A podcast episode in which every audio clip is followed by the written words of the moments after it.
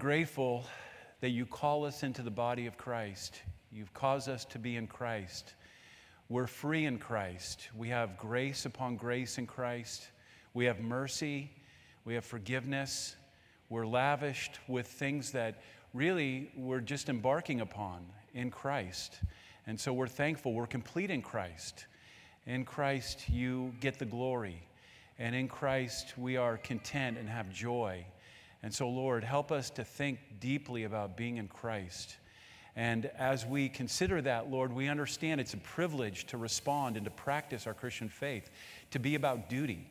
And so this morning, as we talk about Christian duty, help us to think deeply about character and doctrine and about good works. This ought to be a testimony of every elder, of every believer. It should be a testimony of your church in a dark society. So please help us. So, as we look upon these verses, Lord, by your Spirit, teach us. Teach us your word. In Jesus' name, amen. Amen. So, we're going to continue this morning with the doctrine of Christian duty, exalting Christ through doctrine, character, and good works. And we've been doing this survey of Titus, chapter 1, chapter 2, and chapter 3. And so, last week, let me just mention a couple points to kind of get us warmed up a little bit. And by the way, if you have any questions or comments, this is absolutely um, a conversational class. So feel free to slow me down, stop me, raise your hand, or somehow get attention and ask that question or make that comment. So we want this to be interactive. So last week we just touched upon um, the introduction. Last week was our introduction. And then from our introduction, we're going to spend five more weeks uh, looking at um, the doctrines of duty. And so we noticed that Paul was instructing Titus to remain on an emphasis, or I'm sorry, remain on in Crete to teach Christian duty. And um, w- what we talked about was a duty is a responsibility, it's an obligation. A Christian duty is when you're obedient to the master, it's being involved with the role that you've been assigned, it's carrying out the mission that God is giving us. It's a practice. We practice our Christian duty. It's a devotion, a task, a job that we should focus on to do very well. It's an assignment. It's a commitment. That's what a Christian duty is. It's a calling. It's being under authority. And I want you to pay, uh, I want you to, to look with me at Titus chapter 1, verse 1 about being under authority. We're talking about Christian duty and how Paul himself is the example of Christian duty. You can read it all through his writings in the New Testament, but look at Titus chapter 1 verse 1, Paul a servant. Titus chapter 1 verse 1, Paul a servant, and actually we understand that this word servant is translated a slave. Paul a slave of God. Now that's someone that is focused on his duty, on his obligation. He's God's slave. And so he says, a slave of God and an apostle of Jesus Christ. And here's what Paul's mission is focused on having, uh, for the sake of the faith of God's elect, and you hear this rich in doctrine the faith of the believer, the election of the believer, and their knowledge, their doctrine of the truth, their knowledge of the truth, which accords with godliness. Paul wants people to understand God's word in a way where it impacts their life and they're changed because of what doctrine and the Spirit of God does in our lives. And so we see here, and we talked about this last week, that Paul is under authority, and therefore he's going to impart that to Titus, that he's under authority. And then Titus is going to impart it to the believer in chapter 2, that you're under authority. And then he's going to talk to the church, that the church is under authority to, to be full of duty. And so that's what we touched upon last week. He emphasized the Christian duty of the elder, and we looked at chapter one, and we're going to focus on that this morning. So he wants the Christian leader, the elder, specifically the elder, and we're going to talk about that from verses 5 to 16. This morning we're just going to go to verse 9, and then next week we're going to look at 10 to 16. But he's emphasizing, and just glance with me, I'm leaving you on a Crete, Titus, so you can put remain, look at verse 5 to put what remains in order and appoint elders in every town as I directed you. I heard somewhere as I was reading that there could have been 130 cities or towns on the island of Crete. I was trying to currently look at Crete and, um, and um, the capital of Crete, I, I, you know, if you know me, I get confused easy when it comes to names. Herc, Herculean. And it just reminded me of like Hercules and a lion. Eh, that's the capital of Crete. And there's over 200,000 people now, but um, I thought that was interesting. But he's telling and he's emphasizing um, that uh, and we talked about this last week, his emphasis on the duty of the elder. So we're going to talk about that this morning. Also, the duty of the believer. And look at chapter two with me, just kind of glancing. And every one here that he's emphasizing, the elder or the believer, chapter two, look at that. He's talking about doctrine. Look at verse one. As for you, he's talking to Titus, teach, teach those believers what accords with sound doctrine. So he wants them to be firm and sound in doctrine. He also wants them to be people of character. And so notice verse 2 older men are to be sober in mind. In fact, he's going to go through every category, and we won't cover this today, but the old, and we talked about this as an introduction last week older men, older women, younger men, younger women, and then slaves. He's going to talk. And everybody is going to be responsible for this Christian duty under learning doctrine and having a character that matches the doctrine that's being taught. And then in five different places in these three chapters, he's going to talk about good works. Five times in these three chapters, he's going to talk about good works. So we talked about the elder, and we're going to, we're going to continue that this morning. Then the believer, and then the church, we talked about in chapter three. The church is in unity when it comes to doctrine, character, and good works. Chapter three. So we'll, we'll move on this morning and I'll just leave you with that by way of introduction, and, uh, and then we'll start. Christ is exalted. Number A on your outline. Christ is exalted when elders model a genuine life of doctrine, character, and good works. So we want to jump into that this morning. So, any, let me just pause for a second here and ask any questions or any comments. Any, any thoughts about last week in terms of any, any questions? Or if not, we can move right on. Okay, A on your outline. Christ is exalted when elders model a genuine life of doctrine, character, and good works. So, Paul was commanding Titus to remain on in Crete. And by the way, Titus is the last book of what is referred to as the pastoral epistles. So, 1 Timothy, 2 Timothy, and Titus are lumped together as the pastoral epistles. This is Paul talking to his young successors, Timothy and Titus. And he wants them to be well informed about eldership and what elders are supposed to do. And I think one of the reasons that Paul is doing that is number one, so he's clear on the role of an elder. So God's church is continuing with a, a solid infrastructure. I mean, you can't have a good government of the church unless you understand what the components are. And the elder and the deacon, and you'll notice that in 1 Timothy 3, the elder and the deacon. And then in Titus, he's focusing on the elder. But if you look at together, you'll see um, he specifically, you'll see his instructions here about church leadership. And so, um, pointing on the outline, when, when elders model a genuine life, and you know, isn't that something that um, isn't that something that oftentimes in American churches is missing? Um, that genuine life. Sometimes we see people rushed into eldership and they're like used car salesmen. Sometimes people are uh, involved with eldership, there's not even a process that they go through. I mean, churches in America are unclear about processes, they're unclear about how, why is it that somebody can be an elder? I was on my way to church this morning. It was Father's Day. I called my dad. He's 90. I didn't meet my dad until I was 32, by the way. But I'm talking to him on the way here, and I'm telling him about doing Sunday school. And all of a sudden, he just starts to have this massive interest in the Sunday school class that I'm teaching. And um, even to the point where I got here, pulled in the parking lot, and had to tell my dad, Dad, I have you right where I want you, I told him. but I have to go, and I'm uh, having to do some things in there. But I'm going to call you back, and we're going to talk about this. Um, I just thought that, that, that was a blessing. But part of the thing I was expressing to him was um, people ought to know why they're pastors. People ought to know who pastors are. And so Paul is emphasizing, and I'm going to just mention here Paul's commanding Titus to remain on in Crete. And look at verse 5 with me. This is why I left you in Crete, dear Titus.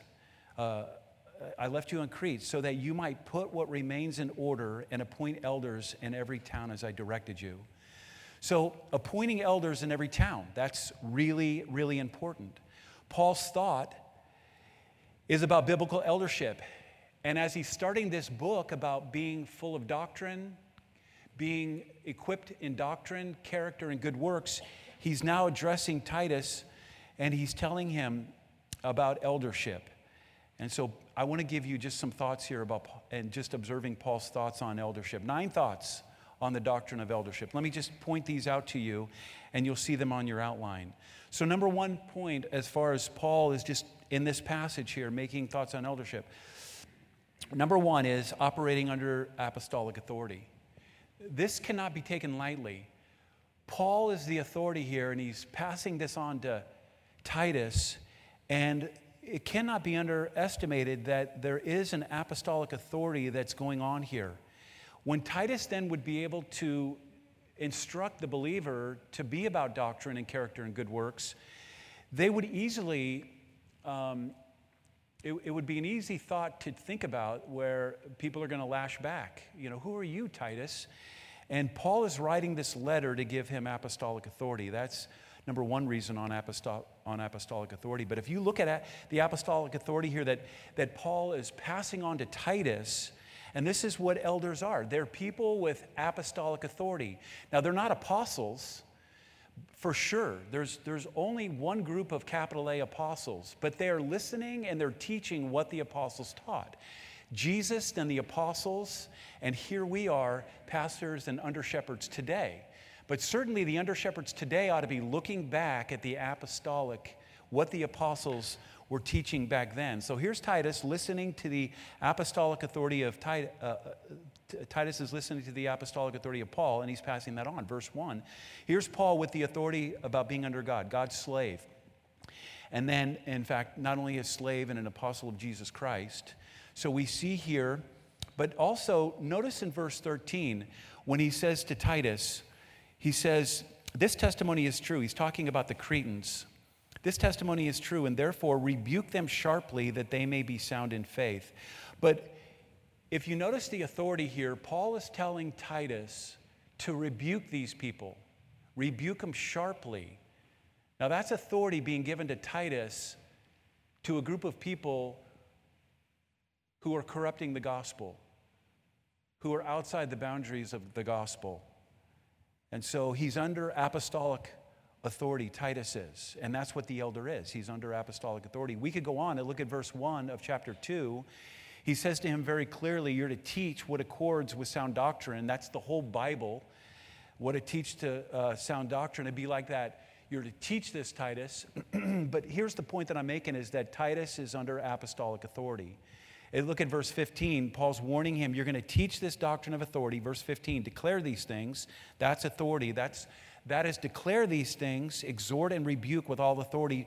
Let no one disregard you. Let no one come around you and circumvent the issues that I'm bringing up about older men, older women, younger men, younger women. Let no one come and circumvent these teachings. Let no one do that. There's an authority that's going on here. So that's well established. And then in verse 8 of chapter 3, you can notice where in verse 8 he is saying, um, these sayings, the sayings, the saying is tr- the saying is trustworthy, and I want you to insist on these things. Insist on these things. So there's authority behind this, and that's what the elder is. He's under apostolic authority, and so Paul is making that very clear to Titus, and Titus is. Titus is good with this. Titus understands this clearly. It goes to Jesus Christ, and then it goes, um, and then it goes to the apostles. In fact, Jesus, in John chapter 13, verse 20, if you want to write that verse down, Jesus says this to the apostles on the very last night. He says, Truly, truly, I say to you, whoever receives one, whoever receives the one I send, and he's talking to the disciples, the 11. Judas is already gone. It's the, it's the night they're in the Last Supper. It's that very night that Jesus is going to be walking to Gethsemane and He's going to meet the crowd there and he's going to be taken and crucified. But that night, when he's in there washing his feet and displaying to them um, servant leadership, what he's saying to them is Truly, truly, I say to you, whoever receives the ones I send, the apostles, receives me. And whoever receives me receives the one who sent me. And so you see this apostolic authority. It can't be underestimated. The elders that we're under today ought to verify their teachings by what the apostles say. And if they're outside that orthodoxy of what the apostles say, red flags ought to for sure go up. So, okay, number one is apostolic authority. Number two, sound in. Uh, sound doctrine promotes sound faith. Every elder understands sound doctrine promotes sound faith. If you have corrupt doctrine, you're going to produce corrupt faith. And let me just point this out really quickly. If you notice in Titus chapter 1, and I thought this was interesting, I kept reading through it, and this was something that just jumped out. Look at verse 9. He must hold firm to the trustworthy word as taught, so that he may be able to instruct in sound doctrine, and also to rebuke those who are the naysayers or those who contradict it. But then look at verse 13. Here you have in the church those leaders who have, crept in, who have crept into the church who are bad leaders, and we're going to deal with that next week. They're bad leaders, but verse 13, this is a trust, this testimony is true, therefore, and it's true about them being corrupt. It's true, therefore, verse 13, rebuke them sharply that they may be sound in faith. I hope you caught that. He's talking about men being able to be sound in doctrine so it would be produced sound in faith. Look at verse 1 of chapter 2. It says, For you, teach what accords with sound doctrine. And then he's talking to the older men in verse 2 of chapter 2. Older men are to be sober minded, dignified, self controlled, sound in faith. And the point here is elders realize sound faith promotes, or sound doctrine promotes sound faith. And I think you can see this supported really well in 1st and 2nd Timothy. And so that's number two. Number one is operating under the apostolic authority. Number two is sound doctrine promotes sound faith. Number three, elders are men. Elders are men. Having a good conversation yesterday with a young man who was listening to, uh, to the Baptist convention, I believe it was. And, you know, Rick Warren is someone who is now apparently moving forward at saying it's okay for the pastors to be men and women. I mean, we see this all over the place. I mean, the women's movement is all over the place in America, but it cannot creep into the church. Elders are men in the church. The church leadership are men. And in fact, you'll notice here, Christ's bride is led by men. This is confirmed by the Old Testament and the New Testament writers. It's clear that every official leadership class, the priests, and I know people will say, what about Deborah, the prophet? There's an exception about the prophets. Uh, what about the judges? I, I, know in Judges there is this, uh, this um, chapter about um, a woman rising up. But if you read that chapter as well, you'll notice it talks about how the men are losing something by having the woman step up to do this. And then a man does accompany the woman in the book of Judges. And so you still see here a you do you see here a very consistent, unarguable way about God that he has the men leading. In fact, Genesis chapter 2 and 3, um, you just can't miss this where men are leading. And in fact, look at Titus chapter 1 and the very verses we're going to be looking at here. Look at verse 6. If anyone is above reproach, we're going to talk about that in a moment. The husband of one wife. You can hear that clause. This is he's framing this by conversation of a man being in this leadership position in the church. And his children, notice that pronoun, his children are believers. Now, interestingly enough, some translations aren't doing good putting pronouns in there, but his children uh, are believers or they're faithful. We're going to talk about that in just a minute. Um, look at verse 6. As God's steward must be above reproach, he must not, notice the pronoun, he must not be arrogant, quick tempered as a drunkard, or a, a violent, uh, or violent, or greedy, but hospitable, a lover of good, self controlled, upright, holy, disciplined. Verse 9, he must be. And I'm just trying to say if you read Titus chapter 3, verses 1 to 7, when it comes to elders in the church, leaders in the church, you're going to notice the same pronouns. Men are to lead in God's church, not women. Men are. That's not a subtle point. I mean, why, why would God do that? Because He's the designer and the creator, and He understands what best works. And believers will submit to that and follow that. And so it's clear when you look at this, their, their elders are men. So that's principle number three. Let's move on to principle number four. Christ Church is shepherded by a plurality of men. Now, this is, these are some of the points that we're going to make, and unfortunately, we have a little bit to cover this morning. So, every one of these points, I'm not going to be able to get into super detail, but a plurality of leaders. Let me appeal to your reasonableness this way and say this. If you have men that God has gifted and the Holy Spirit has worked in and risen them up to be an elder, and we're going to see where an elder and an overseer and a pastor are the same position, but they all have doctrine, they've all been examined, and they have a doctrinal, they've passed the test doctrinally, character wise, and they've passed a test with good works. They are balanced, godly men. Where is, where in the Bible can you just see one as a senior pastor? Um, and we're going to address Peter in just one second here. But my point for this is Christ Church is led by a plurality of men. He wants men to be risen up and work together. And I'm saying this, you know, I remember one time being in a leadership class and someone very snarky, in fact, the guy who was leading this class, um, and he was a very snarky guy, a very prideful, arrogant guy. And, and he, in fact, in, has disqualified himself to be a leader in the church. And I'm only saying that to say his snarkiness. I remember in this leadership class, he was saying, You think John MacArthur, you think John MacArthur is not the leader of that church? Like he's not the senior pastor of that church? What he says goes? Like that's his framing of this argument. And I was sitting there listening to him, and I'm like, Okay, okay, if, if John MacArthur's not, first of all, John MacArthur teaches a plurality of men. He teaches he, there's a plurality of men leading. He teaches that his chip on the vote is no more weighty than any other elder on there. That's what he teaches. So he's either got to be a liar or he's got to be genuine in how he teaches about a plurality. They had a baptism at their church. They didn't have a baptism, a baptism like a baptismal in their church.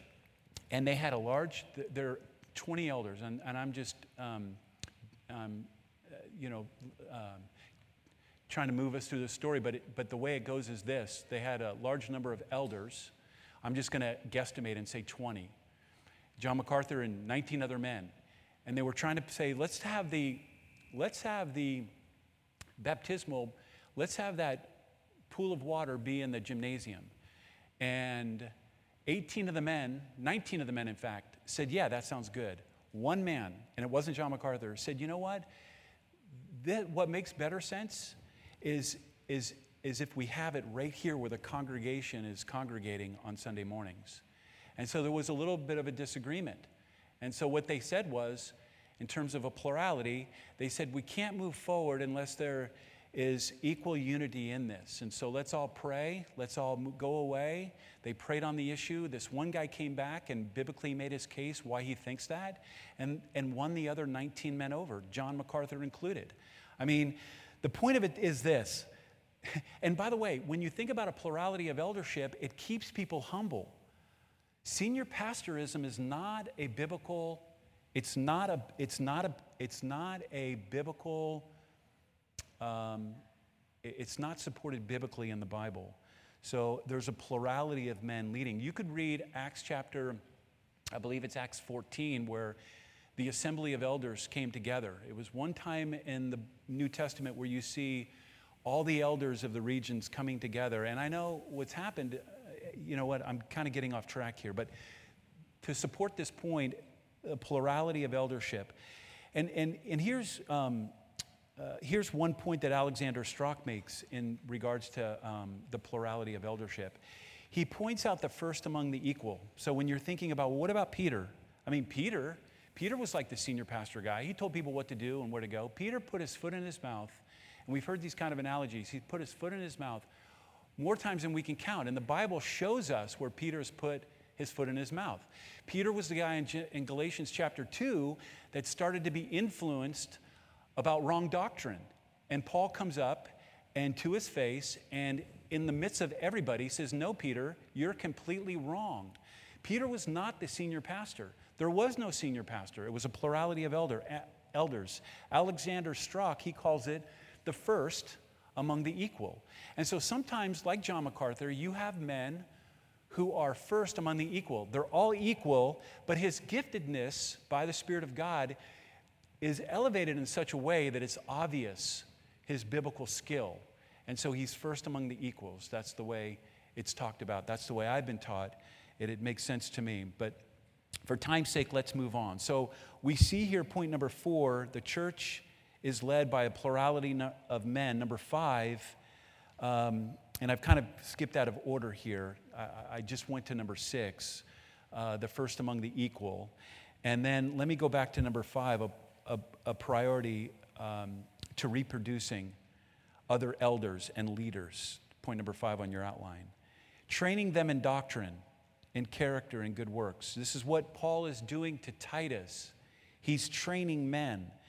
And in 2 Timothy chapter 2 verse 2, one of the verses that Paul's going to use to talk to pastors about training other pastors, he's going to say, "And what you have heard from me in the presence of many witnesses, this is 2 Timothy chapter 2 verse 2, what you have heard from me in the presence of many witnesses, entrust to faithful men who will be able to teach others also."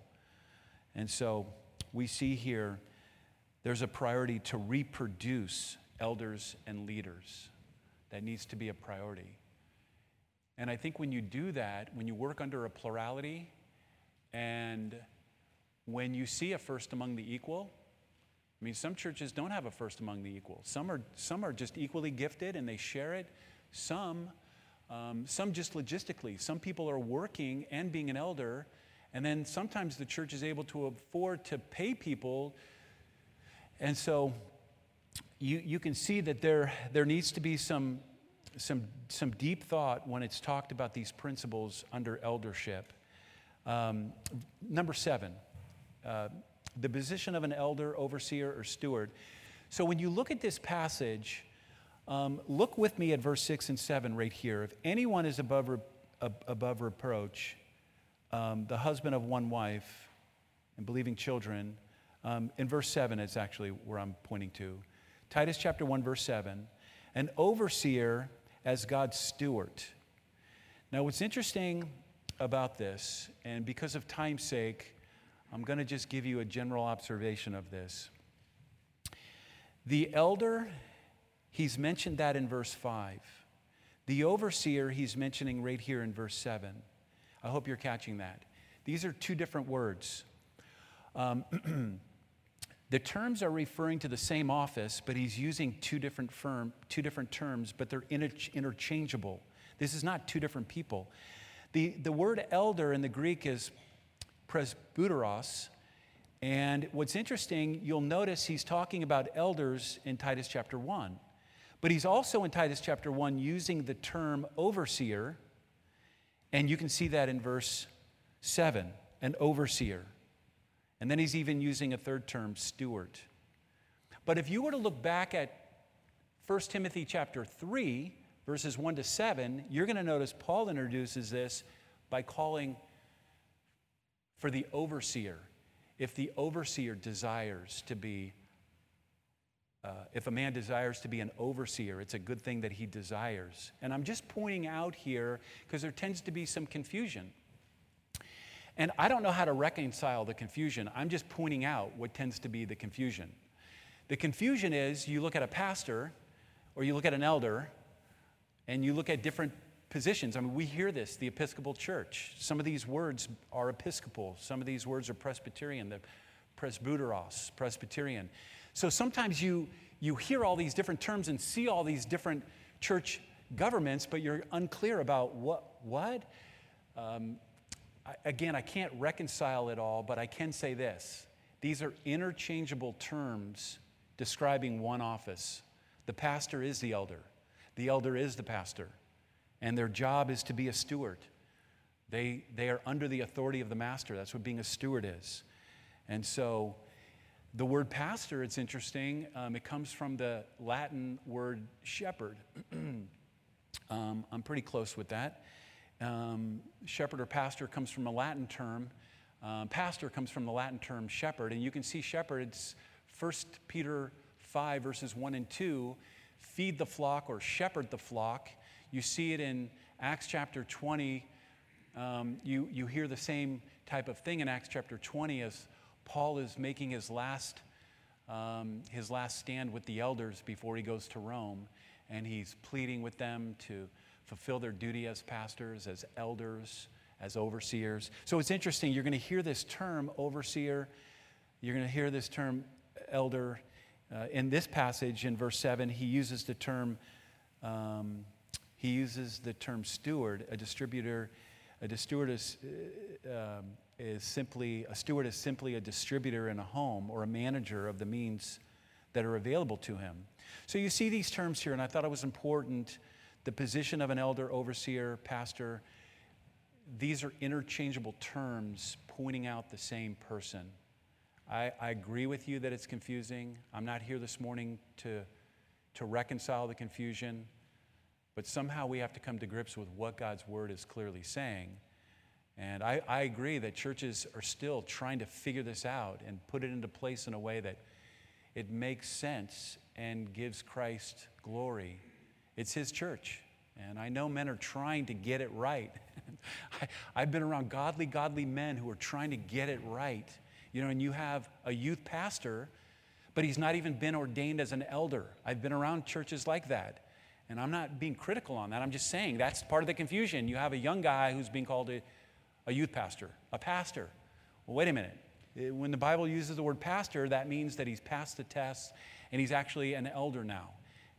So you, you can see, I'm just pointing out the confusion. I'm not reconciling it this morning necessarily. Any questions, any comments?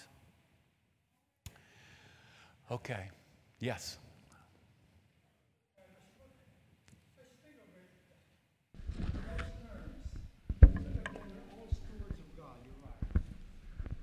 What I look at it as the, the title is like a distinction of the more or less responsibility as to what they do. But there are children of God and stewards of God and all servants of God. But, but you're right. Yeah. It's kind of, uh, well, the pastor is a pastor, and then you are elders, and there are, there are workers. But everyone is a Christian. It's, I look at it, distinction perhaps of just yeah. The more or less responsibility I think, that Al, are given to us. I think you might make a really good point there, just in trying to work this out, especially young churches and even older churches. But in trying to work this out, Al was just pointing out that, okay, that's what he's good at, and so he's being called a pastor or an elder because he oversees things really well. But I think what the scriptures are telling us is that these are interchangeable terms, and the elder functions just like that. He functions with all of those terms. That's the uniqueness of that man. He's a very unique man. And by the way, let, us finish in verse uh, point number eight. The Holy Spirit is the one who, who makes him the elder. The Holy Spirit does that. Jonathan Edwards was always concerned that the Holy Spirit didn't get enough credit. And I'm trying to stay within the book of Titus as much as I can, but I just couldn't get away from this. Acts chapter 20, verse 28. Pay careful attention to yourselves and to the flock in which the Holy Spirit has made you overseer. The Holy Spirit is the one who gifts that person, and, and that person is an overseer, an elder, because of the giftedness of God. So he can't walk around going, Well, I'm not an elder, but I'm an overseer. I'm not really a pastor, but I'm, but I'm, but I'm, the, no. If, he, if he's in this position and been qualified to be in this position, um, he is the man of God. And these are the interchangeable terms that he needs to come to grips with and, and needs to work out these qualities in his life. So, and that's, that's who oversees Christ's church. All right, number nine, the elder overseer, the shepherd, is Jesus' gift to his church. Ephesians chapter 4, verses 11 and 12. Ephesians 4 11 and 12. And he gave the apostles, that would be, we, we, we know who the apostles are, the prophets, that's the Old Testament, the evangelists. And we can see the disciples being the evangelists going all over the world. We can see that the, uh, uh, he gave shepherds and teachers. So you notice the word shepherd here, that is the pastor. Um, and, and it's referring to the same elder, overseer. And here's verse 12 to equip the saints for the work of ministry, for the building up of the body. And so we see here very clearly Paul's observations when it comes to when it comes to church leadership. So let's move on and tackle um, the qualities. Um, this next section is how will Titus know who to pick as an elder? I mean, how does he know? Who gets picked as an elder? And if you've been around at any time, you can see sometimes where it's like a political thing. Um, you can see sometimes those who speak the best, those who have the brightest personalities, sometimes get thrown in this position as an elder. Who can actually be the elder? How will Titus know who to pick? That's the next section. So let me just pause for a second and see if there's any questions or there's any comments. I know we're covering a lot. Okay. Yes, Craig. Just to follow up. Yeah. I mean, again, you, you did a great job explaining too about all of those terms being interchangeable, and it, it it's culturally very difficult for a lot of people. We we spent as elders, we spent a couple years back kind of going through and trying to explain that to the whole congregation that we're we're all just elders. There's three of us that are that are elders here at this church, and people still like to, I mean, you like to use the term pastor. Sure. Even though it's interchangeable with, with elders. And it's, it's a cultural thing. Like you said, you give a great example of one place where there's a youth pastor that's not even ordained as an elder. Right. Which doesn't follow the biblical model. Yeah. And it's, it's just kind of a cultural thing, especially in, in the United States, where it's hard for people to get used to. There's only so much time and energy. We, we put some into that a few years ago, and still some people prefer it. I mean, I, I still hear people occasionally say, hey, Pastor Nick. Yeah. you, you still get that. You never still hear Yeah. anybody say Elder Nick or anything like that. It's just, Yeah. but they're just different roles that we have at different times that, Yeah. that we use. And I appreciate that, Craig. And if you hear what Craig's saying, you know, they've worked hard, and churches do this. And, I, and I've seen this. And so, again, you know, um, I'm not beating up anybody. I think what's good for us is to just try to be clear on what Scripture says. I know that I can see uh, Scripture really clear sometimes, but I can't, and I haven't worked it out in my life. And I'm trying to. I'm practicing doing that. And so, you know, the, the idea first, I think what Paul is telling Titus is make sure this is really clear. Make sure this is biblically clear. This is the biblical doctrine on eldership. Now, this morning we're just glancing at Titus. But if you look at 1st and 2nd Timothy and Titus, Peter addresses the issue of eldership. So this is a huge subject. And so, Craig, I appreciate your, your comments too, and I'm grateful for our leaders here. Um, we started going here back in September, and we didn't make an easy, easy decision to come from a church 14 years to come here and be under elders. We waited who we're under. We, so, um, just to be clear on that, a little personal testimony on my part. So let's look at how does Titus know? How does he know who to pick as an elder? And again, you're going to notice in 1 Timothy chapter 3 verses 1 to 7 where Titus talks about elders in 1 Timothy 3 verses 1 to 7 Paul's addressing overseers, but they're the same interchangeable position. So, who's qualified to be an elder? The elder is the example, he's the, he's the example of, of doctrine. And I, and I want you to look at verse 9. And in fact, it says it, it says it verse, uh, it says it very clearly in Titus chapter 1, verse 9. He's that one, uh, he's able to address and correct the Christian who needs to be rebuked. And he can also um, defend the gospel and the word of God against the naysayer. But um, the elder is the example of doctrine. The elder, he, uh, he's, the, he's the example. The elder is the example of good works, uh, character and good works. And, um, and we're going to notice that as we glance at this. An elder must be tested. He must be tested and qualified for the position of eldership.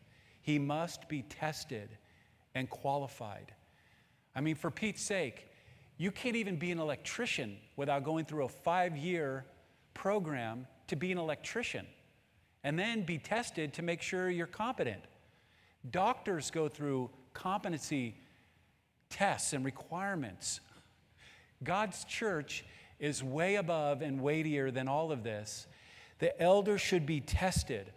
Not too long ago, it was a fellow my age at the former church that we, that we were at, and he was going through the process of becoming an elder.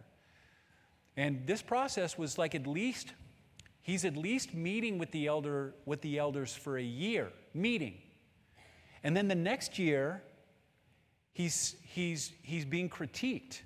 And I remember one time this guy and I were in a situation and he was not acting very kindly. And so in private, I called him and said, Hey, what is this all about?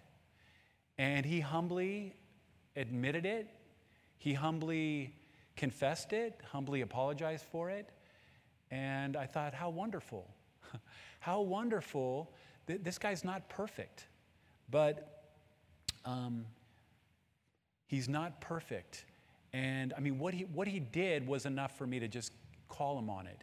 And that's all. I mean, we should be calling each other out all the time. But this guy went through a year of that.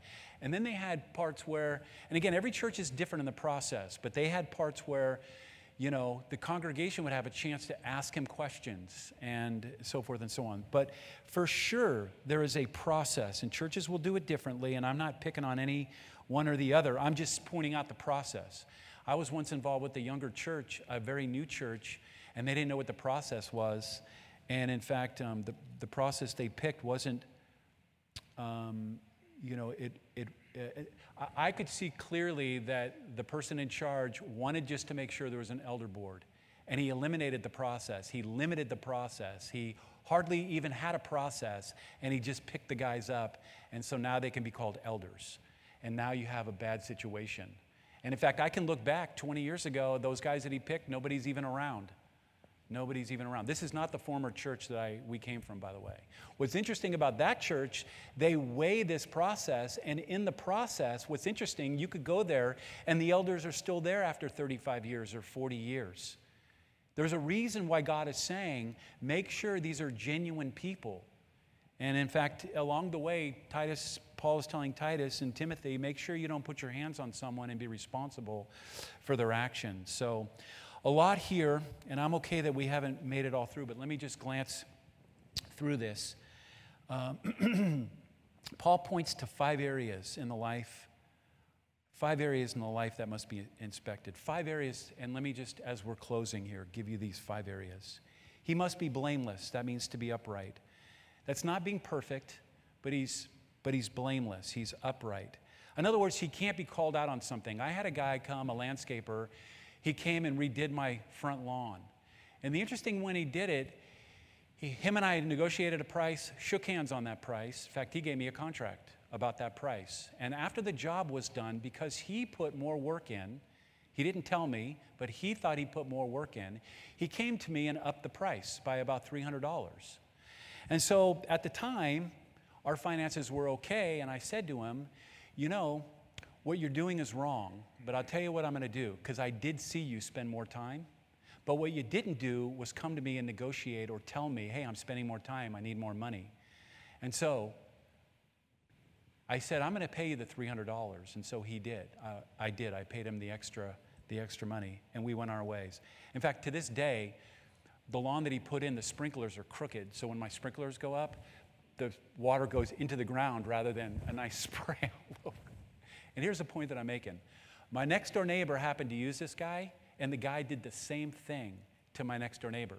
That neighbor moved recently, and another people came in and somehow got his name, and they had the guy do some work for him, and the guy did the same thing. That's not being above reproach. That's a stain right there. I would never refer this guy. I would never, I would never use this guy again. Elders need to be above reproach. They need to be not called out on things. And that doesn't mean elders are perfect, but it means they're dealing with their sin. That's what it means. Some people even have to take a sabbatical or take a sideline. They're still an elder. If the Holy Spirit of God makes you an elder, you're still an elder.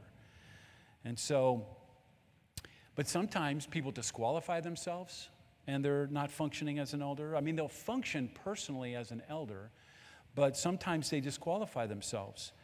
And, but, the, but the elders, um, you can see here, need to be above reproach. You can, you can notice that um, in verse 6, and he uses it again in verse 7 that he must be approach, above reproach. So let me just mention he has an upright family life, verse 6. If anyone is above reproach, he's the husband of one wife. His family life is in order, his marriage and his parenting. Clearly, you can see that in verse 6. We won't have time to go through the details, but clearly you can see his family life is in order, verse 6. He's above reproach, the husband of one wife. His children are believers. This is a controversial thing, too. What does that mean? That word is broken up into he's, he has children that are faithful um, th- that's a great conversation. I would love to have it with you, or maybe you can ask Nick or uh, Craig or, or Dan about um, what that means. And he's not open to the charge of debauchery um, or insubordination. So we see here that he has an upright family life, verse 6. Also, we see that he has an upright personal life. And so you see numerous things that are pointed out here in his personal life, verse 7 and 8. There's like nine things, and of course, I don't have time to address those. But of course, he's, he's not being able to be called out for any one of these things. It's not to say he's perfect, but it's to say that he has these things in control and he doesn't have any, anybody calling him out on these things. He's, he, he must be upright, he must be above reproach. So he's not self willed or just always having to have his own way. He's not easily irritated. He's not addicted to wine. He doesn't always have to come near to wine. Let me have more to drink. He's not a, uh, a striker using his fists. He's not a lover of money. He has people in his home. He's hospitable, verse 8. He promotes what's good. He promotes virtue in people. He promotes good virtue in people. He promotes good men. And so he, he's about things that are good. He's faithful in his duties. And so we can see here that he has his family life and he has his personal life in a position where he's not stained, he's not above reproach. And so, number four, he's loyal to the Bible. You can see in verse 9, we talked about this verse a little bit this morning. He must hold firm to the trustworthy word as taught. And so, he's a zealot about the word of God. People, people people have problems and he brings up the Bible to correct them. He brings up the Bible to instruct them. When the naysayers come up and want to refute the gospel, he comes up to the naysayer and he's prepared and able, because he's a trained man, he's able to tell them what the apostles and what the Word of God clearly says on the issue. So we can see here he's loyal to the Bible. And then lastly, he understands the importance of good works. And we're going to talk about good works, but he's a model of good works. He's, he's, uh, uh, he's motivated by God to do good works. You'll notice that in verse 16. Verse 16 is a negative example of the non Christian um, leader that creeps into the church that is no good for good works. And yet, the man of God, because he's purified by Christ, he can do good works. And he's focused and motivated by God to do that. And so we see here good works are important um, when it comes to that. He's a model of good works, zealous for good works. Um, he's self reflected about good works. Am I involved with good works enough? It's not just about head knowledge, it's not just about having his character in line. It's all of those things, but in addition, it's also let me make sure I'm benefiting other people. Uh, this is a unique individual, uniquely because the Spirit of God has worked in his life to set him aside to be a pastor, elder, overseer steward of God's kingdom. And so there's enough there. And I don't like to go over, but I'm like three or four minutes over. So I'm going to pray. If you have any questions, please come up. I mean, I love this subject. I know our men are here, our elders are here, would love to answer any questions that you have. And so let me pray for us, and we'll get ready for worship. Lord, it's a grand morning. It's wonderful. Thank you so much for your word. Thank you for Father's Day. Thank you for being our Father. Um, we're just grateful to be your children. Lord, we give you the praise and the honor. Prepare us now as we come in corporate worship to honor and exalt Jesus Christ. We pray in his name. Amen. Amen. Thanks for coming.